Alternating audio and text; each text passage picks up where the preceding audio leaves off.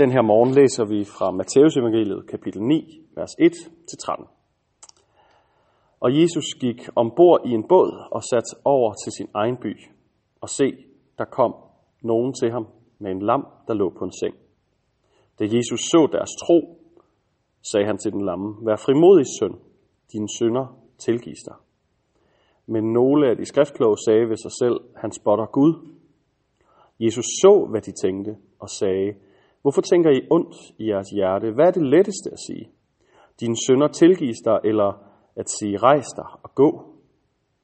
Men for at de kan vide, at menneskesønnen har myndighed på jorden til at tilgive sønder, der siger han til den lamme, rejs dig, tag din seng og gå hjem. Og han rejste sig og gik hjem.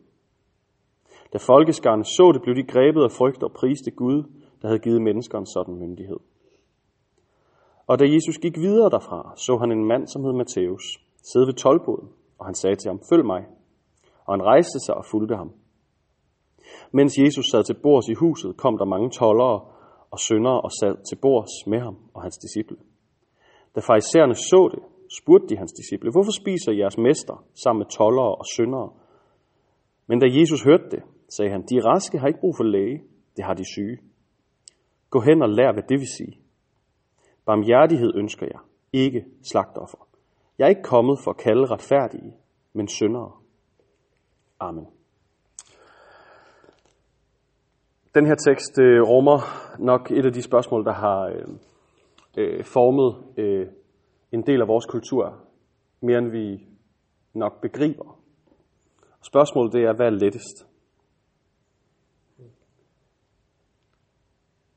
Jeg tror, at mange af os tager det for givet, at det letteste i den her verden, det er at tilgive. Mange af os har en forestilling om, at tilgivelse, det er det er som at puste til en fjer, eller puste til en, øh, øh en af de her øh, øh, mælkebøtter, der er, der er helt hvide. Øh, og så forsvinder alt det, som var, og så, øh, så kan man starte på en frisk. Jeg tror i hvert fald, det er sådan, at tilgivelse bliver fremstillet. Og tilgivelse er naturligt. Tilgivelse er et gode, som vi forventer af hinanden i vores kultur. Og jeg tror, vi undervurderer, hvor meget det har formet os. Fordi det er helt forkert. Tilgivelse er bestemt ikke nemt. Øh, jøderne havde lidt samme øh, fejltanke. Tilgivelse, det hører Gud til. Og tilgivelse, det er noget, som, som Gud han, øh, han vil give os, når vi øh, smider slagtoffer på bålet øh, inde i templet. Øh, de havde en meget systematisk tanke om tilgivelse. Lidt ligesom øh, min treårige søn, som, øh, når han, han, han er jo begyndt at lære, hvad, der, hvad far han vil have, og hvad far ikke vil have. Så når han for eksempel sparker til sin lillebror, eller kalder mig dum, så inden jeg overhovedet når at sætte ham i timeout, så har han sagt, undskyld, undskyld, undskyld, undskyld. Og så forventer han, at der ikke er nogen straf. Og det er der jo heller ikke, for han har jo sagt det, jeg vil have ham til at sige. Og det eneste, jeg kan gøre bagefter, det er at sige, gå nu og synd, fra, synd ikke mere. Øh, det siger jeg ikke på den måde. Det vil han ikke fatte en skid af. Men han, han får at vide, at han ikke skal gøre det igen, øh, og han gør det så igen senere. Men, men tilgivelse er faktisk ikke nemt. Og tilgivelse er slet ikke nemt for Jesus i den her situation. Jesus står over for en mand, der er lam. Og vi kan jo tænke, at lammelse, det, øh, det er en fysisk øh, ting. Mange har måske forestillet sig, at han er, det ved jeg ikke, en mur, der er faldet ned fra en bygning, eller et eller andet, og så er han blevet lam.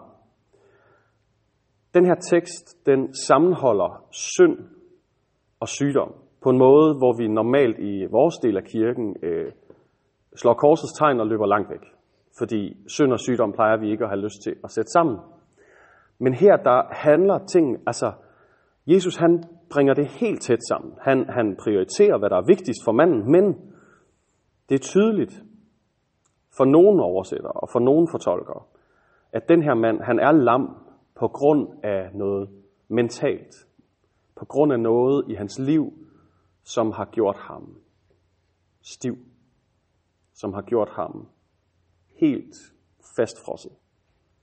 Og det er ikke svært at forestille sig i vores kultur længere. Vi har angst, der lammer. Vi har øh, eksamensstress, der lammer. Vi har mange ting, der kan lamme mennesker, både kognitivt og fysisk.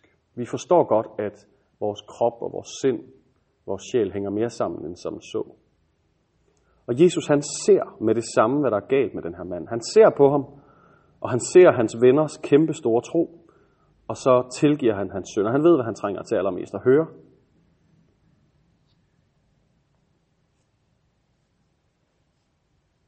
Gør vi det? Forstår vi, hvor stort den her tilgivelse er, og hvad det koster? Det er jo bare et lille ord, dine synder tilgives dig. Det virker da meget nemt. Det virker meget nemmere, end at sige til en, der er fysisk lam, at han skal rejse sig op og gå. Men prøv at tænke på, hvad det koster Jesus. Tilgivelse koster altid nogen noget.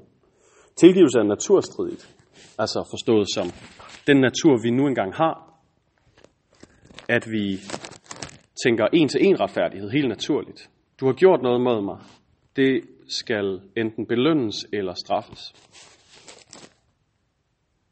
Vores krop og vores sind er sat ind på at bære nag, at hævne.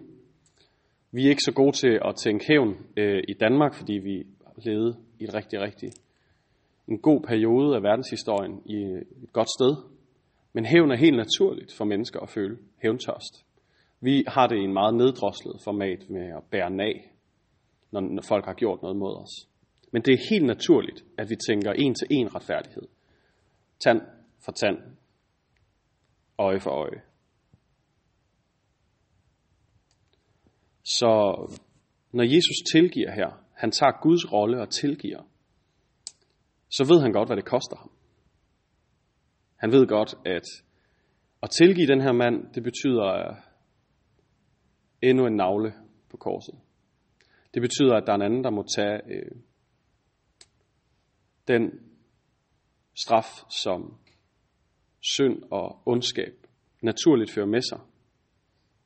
Når den her mand ikke skal straffes længere, når han skal tilgives og ikke tænke på sine sønder længere, så ved Jesus godt, at det er han nødt til at tage med på korset. Og så at se de der mænd omkring ham totalt misforstå, hvem han er. Blive forarvet på ham. Det må have gjort ondt. For manden, Jesus, har lige tilgivet en mand og accepteret sin skæbne. At der er endnu en ting, han er nødt til at bære med og tage straffen for. Og de her mænd, de forstår ikke, hvor stort det er, det Jesus gør. De forstår ikke, hvem han er. Så han beder dem om at holde op med at tænke ondt. Forstår vi, hvor stort det er, tilgivelse? Forstår vi, hvilken forskel det kan gøre? Vi taler ofte om mirakler som det, det virkelig store Gud kan gøre, fordi det er synligt og spektakulært. Men Jesus er ret tydelig om, at det kristne fællesskab, det største under her, det er tilgivelsen, som Helligånden kaster ud over os og gør os til nogle fuldstændig anderledes mennesker, at vi ved, at vi bør tilgive, og vi ved hvorfor. Det er ikke bare sådan en kulturel ting for os. Vi ved, at vi skal tilgive, fordi han tilgiver. Fordi vi vil ligne ham. Fordi vi ved, det forandrer hele verden, når vi gør det. Det er et kæmpe mirakel. Det er fuldstændig vanvittigt, når vi kan tilgive hinanden, også inden for kirken, når vi synder og sover hinanden. Og vi kan tilgive folk, som ikke hører til kirken. Og de kan blive overrasket og overrumplet og forvandlet. Tilgivelse kan forandre samfund. Tilgivelse kan forandre et samfund, der burde gå i stykker i Rwanda, eller et samfund, der burde totalt selvdestruere i Sydafrika, eller i Kroatien, eller i Bosnien og Montenegro. Tilgivelse kan forandre alt. Så måske skal vi tænke højere om tilgivelsen, og måske skal vi spørge her til morgen, er der nogen i mit netværk, er der nogen omkring mig, som trænger til at høre, at jeg tilgiver dem. Måske skal vi få lov til at være små mirakeludøvere i dag. Og sige ligesom folkene, der har hørt Jesus, tilgive og helbrede en mand, der priste Gud, der havde givet mennesker en sådan myndighed. Lad os bede sammen. Gud, tak fordi, at du går foran i at vise os tilgivelse. Når vi synder mod dig, når vi ikke accepterer, at du er herre i vores liv, når vi bryder med dine gode love og dine gode bud. Tak fordi du bliver ved vedholdende med at tilgive os. Uanset at vores øh, engagement nogle gange er så lille i at følge dig. Herre, jeg beder dig om, at du må forvandle vores hjerter ved din tilgivelse. Gør den stor for os igen.